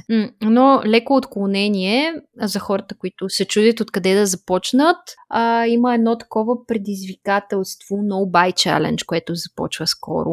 Три месеца без да си купувате нови неща. Това включва и hand, не включва hand неща, т.е. може да си купувате втора ръка на работи. Пък по-хардкор предизвикателството е абсолютно нищо да не си купувате. За мен не е неизпълнимо, но със сигурност е стартова точка някакси така, ако човек има цел, ако знае, че други хора го правят заедно с него и някакво по-такова масово, е интересно. А пък същото е и с Plastic Free July, което предстои. А, общо взето аз имам No Buy Challenge, не знам дали съм го включила, но имам от миналия юни, а, юли една статия на блога, която е за зелени предизвикателства и така, за някакви неща, които хората биха могли да се чувстват част от някакво общество и от някаква конкретна цел, която помага по някакъв начин и на нас самите, и на природата. Но на това, което на мен много ми е помогнало, което продължавам да го правя, когато си купя някаква дреха, нали, защото сме говорим за дрехи в момента, е а, правилото one in, one out. Ако си купа някоя нова дреха, една трябва да изчезне. Това не значи, че аз поддържам капсулен гардероб от точно 30 дрехи и като дойде 31-та трябва да махна нещо друго. Не, просто по някакъв начин, щом съм допуснала да имам нова рокля, това значи, че примерно някоя друга или някоя друга тениска няма да я нося толкова колкото нея. И дори да не отида с една рокля и хоп да отида в контейнера за а, текстил или да я продам директно, не, аз си ги натрупвам настрани, докато се събере някакво количество, което са точно такива decluttered, не знам как му се казва на български, неща, които си отстранил и, и, и, и така се натрупват. Да, аз имам подобна система. Държа си ги в килера, в една котия голяма всички неща, които са ми за даряване и като напълня котията си ги даряваме, но горе-долу и аз гледам да има баланс. Може би повече разчиствам, отколкото купувам. Или поне по години така е било. Но да, това е една много добра система, което ти каза. И за това предизвикателство, аз миналата година мисля, че споделях много за него и го правих. Обичам такива предизвикателства. Мисля, че имат по-краткотраен ефект, отколкото, както ти каза, като, какво беше, какво каза ти, като те удари чука по главата или както се Тоест, винаги промяната, която се случва след а, нещо по-сериозно, което ни е сполетяло, обикновено хората тогава откриват някакво жизненно важно за тях движение, променят коренно начина си на живот и много често го правят трайно, след като е имало такъв а, спад в начина им или качеството на живот или здравето или каквото и да било. А, аз си мисля, че малко като радиостанция, на която частота се настроим, да. нали, ще има лек пръщене такова, докато намериш точния баланс, но настроиш ли се, ще си тръгне. То хората, аз много често съм казвала, че минимализма не е за всеки. Много неща не са за всеки. Аз покрай тези лайфове, които правя всяка вечер, осъзнах, че ето един е намерил здравето, благополучието, нали, щастието в етеричните масла, друг в тест, нали, тази техника за емоционално освобождане, третия в психотерапията, четвъртия в нещо друго. Това, което, нещата, които аз съм намерила в минимализма, хората са ги откривали на други места. Реално то не е толкова важно какво точно откриваме, важното е да се намерим нашето нещо, но за да си го намерим пък е хубаво да пробваме много неща. И много често, който е пробвал минимализма, никога не се връща назад, да е пак претрупан с вещи, когато усетиш нали, тази свобода, тази лекота, това щастие. Така че може би е хубаво хората да пробват а, такива неща, особено за свръхчувствителните хора това е много важно. А, често го повтарям, но наистина е важно, ако сме свръхчувствителен човек, който си има, може да намерим дори онлайн кои са признаците на тази свръхчувствителност. Това не са, както както повечето хора си мислят ти да си да ревеш постоянно или пък да си много а, избухлив или да си супер емоционален да, да го показваш. Това много често е свързано с а, това, че сетивата ни са много изострени. На такива хора сетивата са доста изострени. Те могат да познаят шума на много неща, без да ги виждат, дори могат да разпознаят хората по шума на стъпките им. Много са чувствителни към всякакви шумове, всякакви светлини, всякакви дразнения, всякаква промяна на околната среда. Тоест има, те са около 15-20% от хората, които спадат към този раздел на такава свръхчувствителност. И за тях е чисто психически е много по-добре да поне да опитат минимализма. Обикновено, да не кажа 100% от случаите, но в почти всички случаи такива хора се чувстват много добре с този начин на живота. Доста се успокояват, доста се балансират, доста повече се концентрират но това са хората, при които може би мога да кажа с голяма сигурност, че работи. Има хора пък, при които няма да е подходящо. Има хора, които си живеят в хаоси и се чувстват спокойни с това. Малко но има и такива хора. Така че не е задължително. Нищо не е на всяка цена. По-скоро може би това прищракване в ума е важно, това осъзнаване и вече то да те насочи да пробваш няколко неща и да видиш кое ще си е твоето. Дори това да си екосъобразен, да си веган. А, това пак е било някакъв вид осъзнаване и ти си си го канализирала в правилната за теб посока. Mm. Аз, може би, наскоро го осъзнах, защото преди като открих минимализма, бях толкова въодушевена, че бях сигурна, че това е за всеки, за всеки човек. После с времето открих, че има хора, на които наистина сякаш не им пасва този начин на живот. Но за мен е много важно поне да направим едно, да, да си изградим един филтър. Нещото, което осъзнах, ти ме пита по-рано по време на бърнаута, най-голямото разчистване беше на хората около мен. А, тогава осъзнах за първи път от много години, че съм станала много неселективна в това, кой допускам до себе си, пред кого се откривам, с кого общувам, с кого излизам. На тези хора аджеба пукали им за мен. А, когато, примерно, се видим, те питат ли ме изобщо един въпрос или говорят само за себе си, докато или ми се оплакват нон-стоп, докато ме заболи главата. Биха ли се сетили за мен, ако нещо стане? Биха ли ми помогнали? Из, изведнъж просто осъзнах, че аз съм се затрупала, освен с вещи и всичко останало, защото тогава 90, може би, не знам, от 90% от вещите сигурно съм се освободила, имах много повече вещи и неща, но аз се бях затрупала и дори с връзки с хора. Кой държиш просто Да, така. винаги съм била много общителна, но в един момент бях забравила да включа и филтъра и да, да пресявам връзките. Кои ще останат за винаги в живота ми, които искам да останат, кои да са само познати, кои да са по-близки приятели, по-далечни и така нататък. И тогава всъщност най-голямото, най-емоционално, така най-тежкото разчистване беше на, на токсични връзки, на демотивиращи хора, на минали връзки, от които просто единствено черпя негативи в настоящето. И това беше най-големия катарзис, наистина. Всички други неща от материалния свят си дойдоха в последствие, а, но започнах с по-големите и, и разликата се усети веднага. И може би това до сега е най-важно. Тоест, дори човек да не си пада много по минимализма, единственото, което бих посъветвала хората е просто да опитат да се създадат филтър за това какво задържат живота си. И това със сигурност ще доведе до един по-качествен начин на живота. Независимо дали ще станат минималисти или не, просто това включване на филтъра се оказва много важно за нашето ментално здраве и за нашето щастие. И изобщо за нашата Това е една фония, която в началото е нали, много широка и тя става все по-тясна. Да. Какво ще мине през нея? Въпрос на, въпрос на избор. Ти, ти го спомена, което всъщност е и другото нещо, за което исках да говорим, за така наречения точен момент на прищракване, което е нещо, което се а, достига, нещо, което ти осъзнаваш. Това според Мари Кондо. Какви неща можеш да си позволиш, кое е комфортно за теб и кое ти си допуснал. А, доколко е свързан и доколко се различава минимализма с много, много модерната техника на подреждане на живота и на вещите на Мари Кондо, метода Кон Мари. Ами различава, има много общо, но има и доста разлики. Ако си гледала предаването на Мари Кондо по Netflix, аз гледах един Опитах се, обаче е много много ме напряга и с този превод а, и не успях да го изгледам, признавам си, но опитах. Аз не успях, мисля, че на първи или на втори епизод спрях, защото това, което видях, не ми допадна. Тоест, на нейната система аз я използвам за подреждане, тя е страхотна. И аз съм си ги комбинирала нейната система за подреждане с минимализма. Обаче са различни, защото особено в нейното предаване имаше няколко много ярки случаи, в които, да кажем, показват как един човек има цяла стая, стая пълна с обувки, примерно 400 чифта, и тя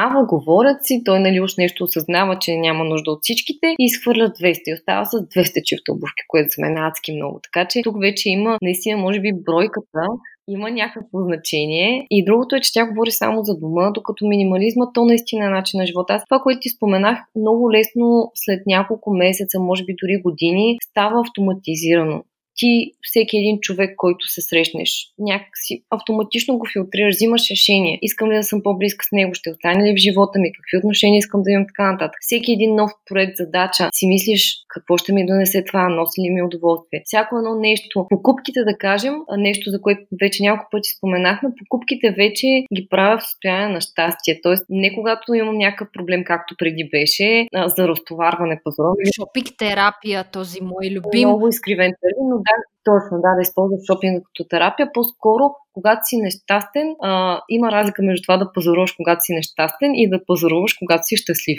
Когато пазаруваш, когато си щастлив, както мисля, че сега правя, си купувам това, от което имам нужда. Никога не прекалявам. А, когато пазаруваш, когато си нещастен, обикновено си купуваш неща, които нямаш нужда и винаги прекаляваш. И това са едни такива малки настройки на ума, които в един момент ти стават начин на мислене. Вече не е нужно да се настройваш по някакъв начин и да си казваш, аз съм минималист, значи това и това. Не, ти просто започваш да мислиш по съвсем, съвсем друг начин за нещата и, и това просто ти се пренася във всички сфери на живота. Така че минимализма до голяма степен за мен е свързан с изграждане на приоритети в живота, които могат, може да се променят, но да ти имаш няколко важни неща, върху тях работиш в момента, върху това се съсредоточил. Аз с майчинството минах през голям урок точно за това. А, както си мислех, че мога да направя, да правя много неща наведнъж, изведнъж почнах да се напрягам и си казах, е хубаво, нали, аз съм минималист, имам малко неща. Ама какво правя с всички, все едно аз искам да правя 10 неща всеки ден и да спортувам и да гледам малки и да ходя на работа и да си пускам някакви неща в социалните мрежи и да пиша, и да чета, еми няма как да стане. Този период,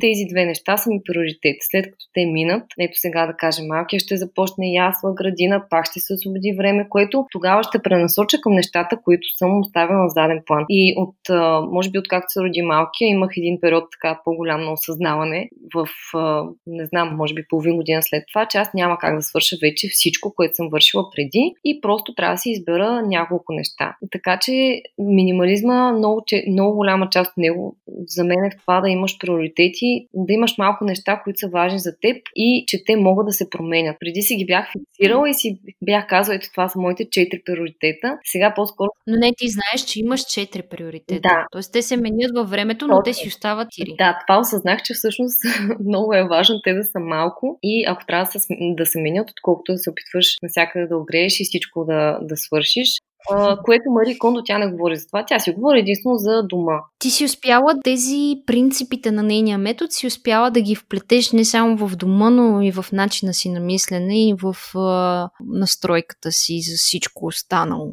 освен дрехите и вещите. Тоест, нейния, нейното правило Keep what brings joy, ти си го оставила за хората, които ти доставят а, добро, а, как да го кажа, хората, които намираш смисъл да бъдат част от твоя живот. Да, и съм осъзнала, че това, което brings joy, както тя казва, е малко. Тоест, ние нямаме нужда от толкова много неща, нямаме нужда от 200 чифта, защото те повечето хора, които тя консултира, те казват, окей, от 400 чифта аз ще остават 200, защото те ми носят радост това е стъпка напред. Те са 200, но след време трябва да станат 100, 100 да станат 50, докато станат 10 чифта. Да. Така че да, в крайна сметка това, което ни носи радост, то не е стотици от нищо.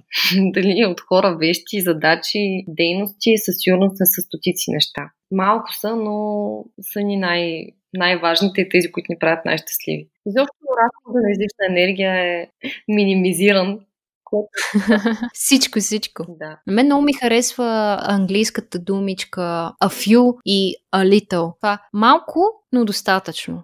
Мисля, ние на български нямаме такъв еквивалент и ми харесва съдържанието, което носи.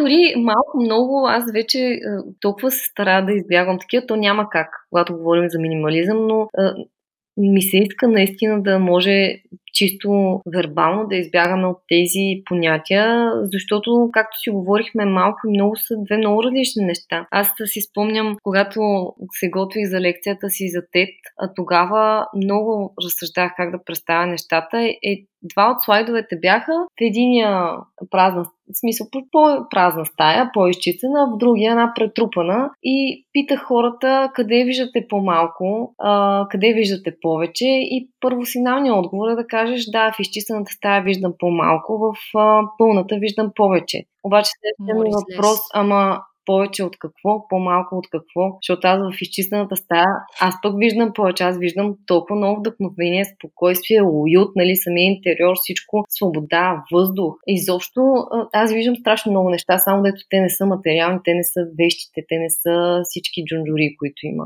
Така че малко и много са много относителни понятия и, и толкова е трудно да обясниш нещо вербално с тези понятия малко или много. И минимализма винаги се едно имплицирано е вътре да е малко. А всъщност пък мен толкова много неща ми донесе, че ако мога да го нарека максимализъм, сигурно ще е много по-точно ще опиша как се чувствам. Да, просто има различни нюанси. Да, да. А какво мислиш? Аз знам какво мислиш, де, ама преди време, когато попаднах на дискусия относно минимализма, някой беше казал, окей, обаче ако баба ми беше минималист, сега щях ли да имам това, тази вила. Дали щях да имам този сервиз за чай, който тя е държала, пък аз намирам за много красив. Дали а, щях сега да ползвам също одеяло, защото има в повече и са останали. В смисъл е този менталитет, който, нали, ние хубаво сме минималисти сега, обаче реално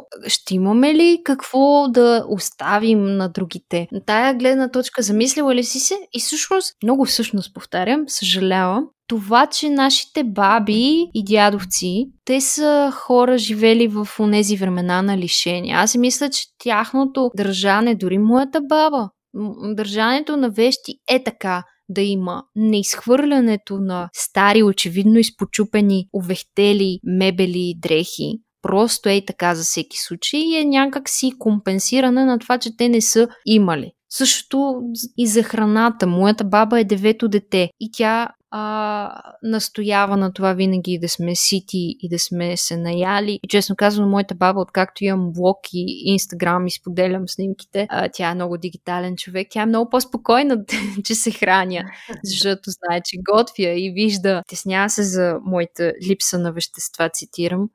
Но така да е, с блага дума всичко се оправя. Но да, какво, какво ще кажеш за твоя опит и наблюдения за тези неща за всеки случай? Ами тук пак идва на момента как правиш избора да задържиш нещо, доколко, си, доколко влагаш мисъл, доколко си осъзнат. Тоест, ако аз тези книги ги пазя, за да ги завещая на детето си, окей, това е окей. Okay. Смисъл, ти знаеш защо го правиш, ти го правиш с конкретна цел, с... има си мисия, това, което правиш, имаш визия, ти го правиш напълно осъзнато. Докато ако те питам защо държиш пет кашона с а, примерно стари вестници или ти пък, както каза, такива мебели, които са вече щупени и абсолютно за нищо не стават. И ти не можеш да ми кажеш защо ги държиш, а просто казваш за всеки случай. Е, тогава за мен тези неща нямат място там. mm когато нямаш отговор защо държиш нещо в живота си, по-скоро трябва да го махнеш от живота си. Няма нищо лошо в това да оставаме нещо за бъдещи поколения, но ние, а, но нещата, които със сигурност няма да ти свършат работа на теб от баба ти, т.е. всички изпочупени неща, всичко, което, да кажем, ако тя пази вестници от а, преди... Не, дори това може да има някакъв чар, но всички... Не можеш, обаче ще го дариш на библиотеката, градската да, библиотека, да. която ще види архив в нейно лице, не просто купчи на вестници. Абсолютно, да.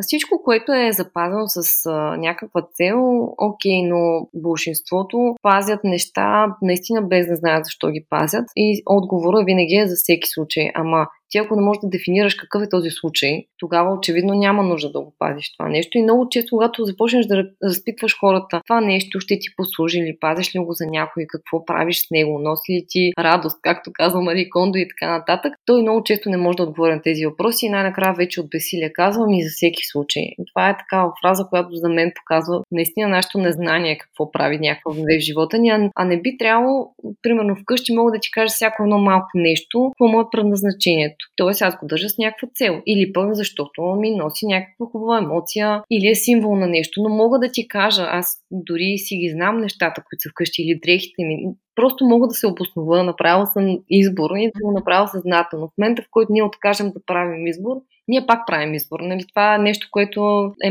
парадокс, но в крайна сметка това да не решиш, ако не направиш даден избор, ти правиш избора да не взимаш решение, което е ужасно. Да живееш примерно с две альтернативи и никога да не взимаш решение. Това не значи, че ти не си избрал нищо, че не си избрал една от двете. Това значи, че ти си избрал да живееш и с двете което е много за мен по-натварващо, отколкото mm-hmm. просто да направиш избор и да избереш едно от двете неща. И много често с хората се получава така, ние имам чувство, че нашето поколение много е бяга от това да прави избори, защото просто сме затрупани с альтернативи и винаги, когато изберем нещо, имаме склонност да се съмняваме. Купих си телефона, ма дали той има най-хубавата камера или еди кой си нямаш да има по-хубава камера. И вече и за големите неща се пренася. Аз съм на тази работа, бе, добре съм, харесва ми, обаче дали някъде няма да ми е по-добре. Аз вече имам партньор, обаче, абе дали няма пък някъде по-добър за мен човек или по-подходящ. Тоест, ние малко сме отвикнали да поемем отговорност за нашите решения, да правим избори. А това да правиш избор за мен е нещо, което много те оформя като човек. Твоята решителност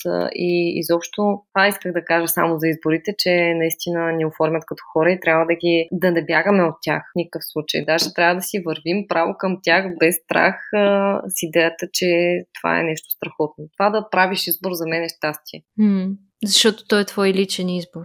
А, преди време ми беше писало едно момиче в Инстаграм, което така много ясно ми се е запечатало в съзнанието. Значи хората ме ползват за справочник за какви ли не неща, но много ми се е запечатало тя какво ми написа и ми каза. А, тя слуша плочи и вижда, че и аз слушам плочи. Обаче знае, че това е винил, т.е. това е петролен продукт, т.е.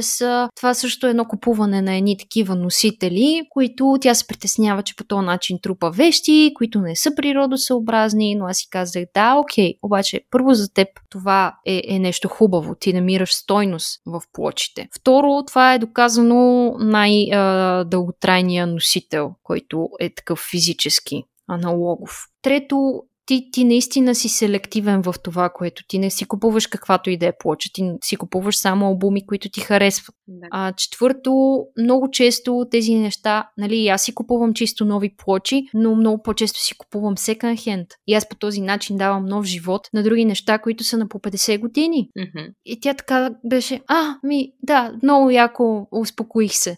Тя, тя автоматично е решила, че на нея нещо има и че се е почувствала гузно спрямо природата и спрямо а, консуматорските си навици в това отношение, но всъщност със сигурност плочите са много по-качествен вариант, отколкото дисковете и касетки и видеокасети. Така че да. Така. Тук идваме момента, в който някой трябва да ти каже това е окей, за да се успокоиш.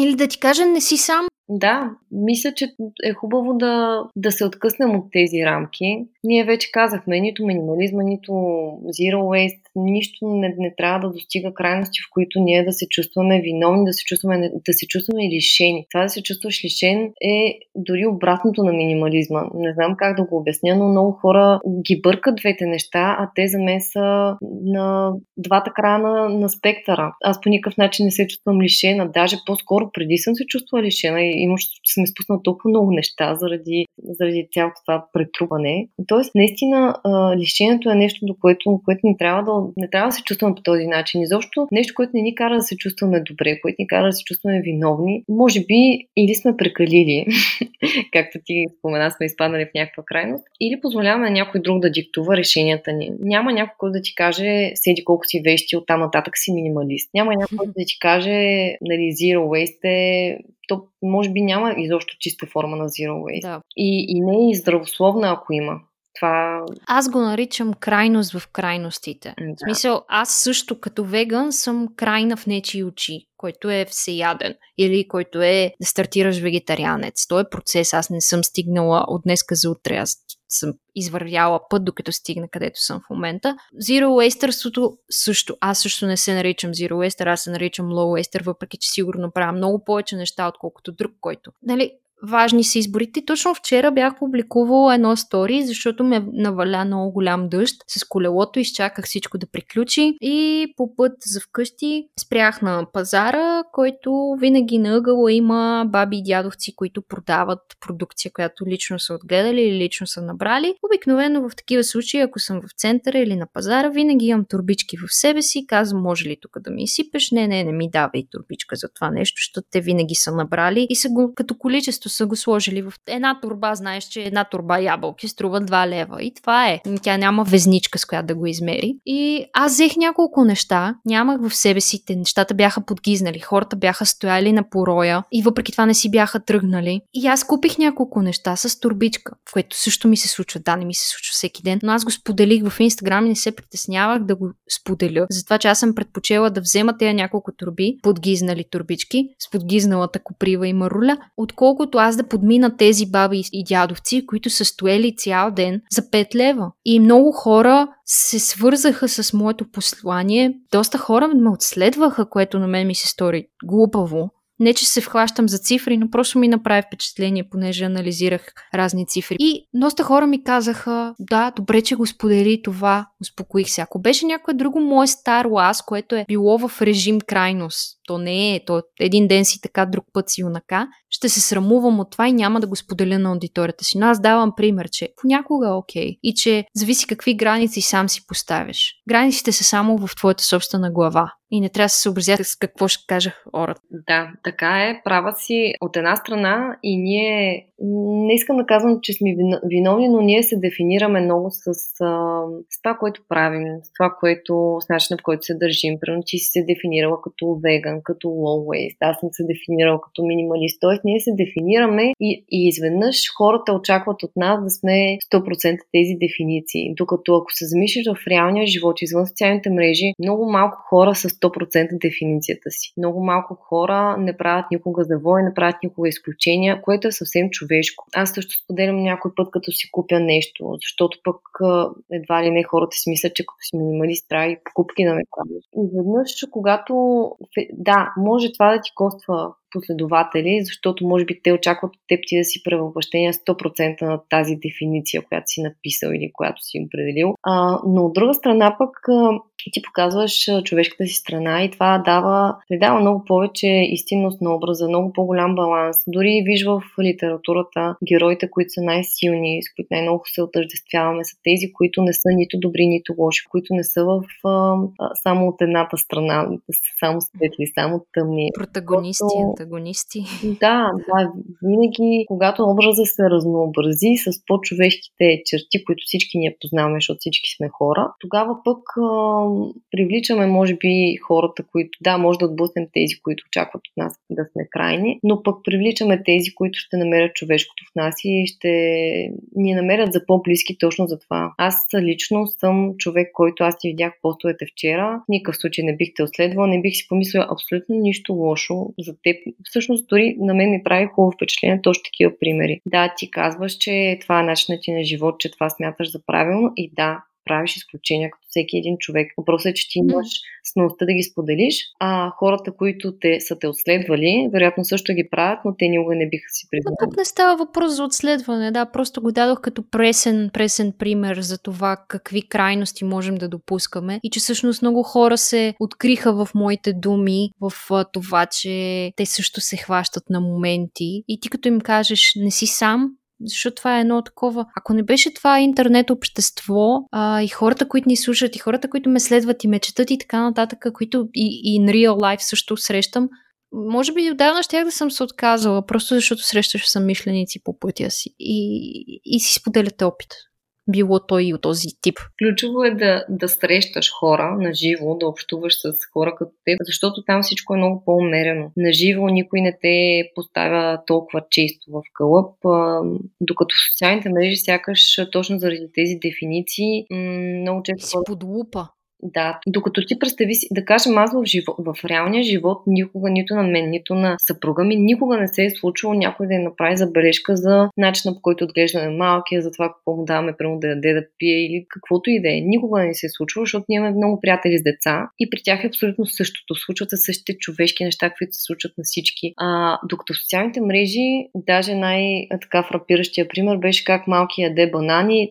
Боже, то толкова, толкова коментари получих после, ма това бил банани, ама защо а, не съм първо, не съм го обелила, защото той го държи. Нали, той си го държи както всеки възрастен човек държи банан, обелене до там, докъдето яде и надолу трябва да си го дообелиш с обелка. И толкова много коментари. Аз бях наистина фрапирана от това нещо, тъй като в реалния живот това никога няма да се случи. Или поне на мен не ми се е случило. Може би не съм ходила, не съм общувала достатъчно с майки, нямам аз представа, но, но на никой от наш, в нашото обкръжение това не се случва. Тоест хората възприемат нещата много човешки човешки, много умерено. А в социалните мрежи всичко се хиперболизира и изведнъж става едно такова даже маниачаване, което хубаво е наистина да разграничаваме, да си поддържаме връзка и с хората в реалния свят, за да видим, че да. това е феномен. Е, който... сега е малко по-трудно в а, изолирането на социалните контакти, но все пак, знаеш ли, онзи ден бяхме на планина с а, предишна гостенка, която има две кучета. И те са бебета. И още не са много така научени да, как да реагират в определени ситуации. И а, съответно Съответно в планината срещахме доста хора с кучета. Почват да се джавкат, джавкат, джавкат. И тя се го заплашваше едното, викаше ти махна каиша. И много така си говорихме двете, че малко като с хейтерите в интернет. Тоест, те много умеят да джавкат, когато има кой да застане за тях. Обаче махнеш ли му каиша и оставиш ли го сам да се оправя лице в лице, нещата придобият съвсем други измерения. Да, а, така е. Хората, когато са конфронтирани в социалните мрежи, са доста смели. Аз не съм фен на цялото това нещо. А, даже напоследък гледам все повече дори гафове, дори неща, които, както ти каза, някой не би споделил, да споделям всичко, за да може наистина да се достигне този човешки образ и това истинско общуване. И откакто споделям всякакви такива неща, не образцови, ако мога да ги определя така, а, получавам много по-малко критики за разни дреболи. Хората просто осъзнават, че ти не, не искаш да се правиш на перфектен, че не си перфектен, че си като тях. И в това няма нищо лошо. Поне за мен, аз също следвам такива образи, които имат от всичко по-малко, които са склонни да, които имат и самоирония и са склонни да споделят и нали, по-така комичен момент, които не са постоянно, не се правят на образци за поведение и за всичко останало. Неинтересни. Ами, не на интересни, но много наистина хората са влезли в този кълъп да, особено с майките е много явно, нали, тези перфектни майки, които се справят с хиляда и сто неща наведнъж. А, и даже някои хора на мен са ми писали такива неща, викам, о боже, аз въобще нямам никакви претенции дори да, да, да се представям в такъв образ. Просто едва ли не се очаква от теб като си майка в социалните мрежи, да знаеш всичко, да си изчела всички книги за детска психология, да знаеш всичко как се прави. Ами, не, не е така. Някои сме си просто, просто имаме деца без Просто си майка. Просто си майка, да, абсолютно. Така че да, за мен трябва да се бяга от такива крайности. А, специално с минимализма пак нали, гледам и аз да представям всякакви неща. Просто за да не остават хората с грешно впечатление, че аз живея в празна къща, че нямам приятели и всичко останало, което са ми питали хиляда И че си бедна. А, да, че съм бедна. Между другото, станах много по-богата с минимализма, тъй като той спестява доста разходи. Да, но си богата финансово, емоционално, душевно и, и всяка. Морис лес, лес и смол. Да, така се усеща. То не случайно го има този израз. Наистина се усеща се едно, има много повече неща, отколкото преди. Дори Абе, много безсмислено ми се струва това, което съм правила години наред, да се отивам в шопинг и такива неща. И даже при много хора забелязвам, че с възрастта, сега не, не, не ми се иска да, да мисля, че е заради това, но с, при много хора с възрастта идва това осъзнаване. Особено mm. при възрастните хора вече съвсем, да, те може би пазят неща, но те отдавна се скъсали тази нишка да имат нужда от нещо материално, за да са щастливи.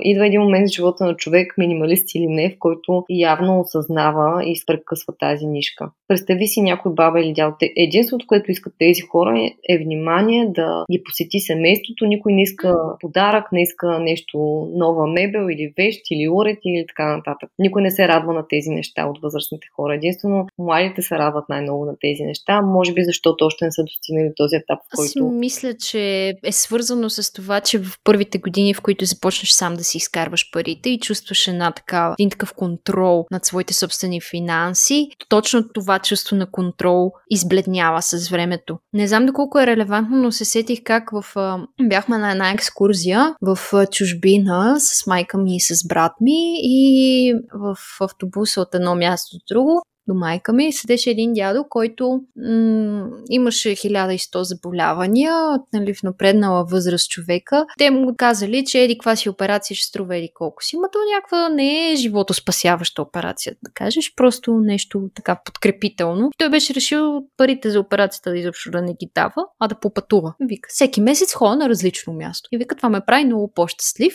И това беше неговия начин да, да изживее. Тя и много така тогава това нещо ме замисли. Да, възрастните хора са, са способни да ни замислят за много неща. Аз много харесвам Гари Вие, не знам дали го следиш. Той често дава един пример, нали, ако се чудим дали да направим нещо или не. Той казва най-големия, най-голямото осъзнаване, може би, живота ми дойде, когато посетих старчески дом за първи път. И когато си говориш за, с хората там, единствените неща, за които те съжаляват, и той казва всъщност това беше чувство, което витаеше около всички, най-силно негативното чувство е това чувство на регрет, нали? това да съжаляваш за нещата, които не си направил. Вече когато минеш а, дадена възраст, когато може би си по-близко до смъртта, отколкото до живота, си мислиш за всички неща, които не си направил и това вече няма нищо общо темата, обаче много често се сещам за този пример. Що да няма общо? Това е нещата, на които наистина обръщаме внимание. Да. За нещата, да. които наистина ни носят щастие и това, което ще запомним, защото те спомените си седят. Вещите да, да всъщност, до време.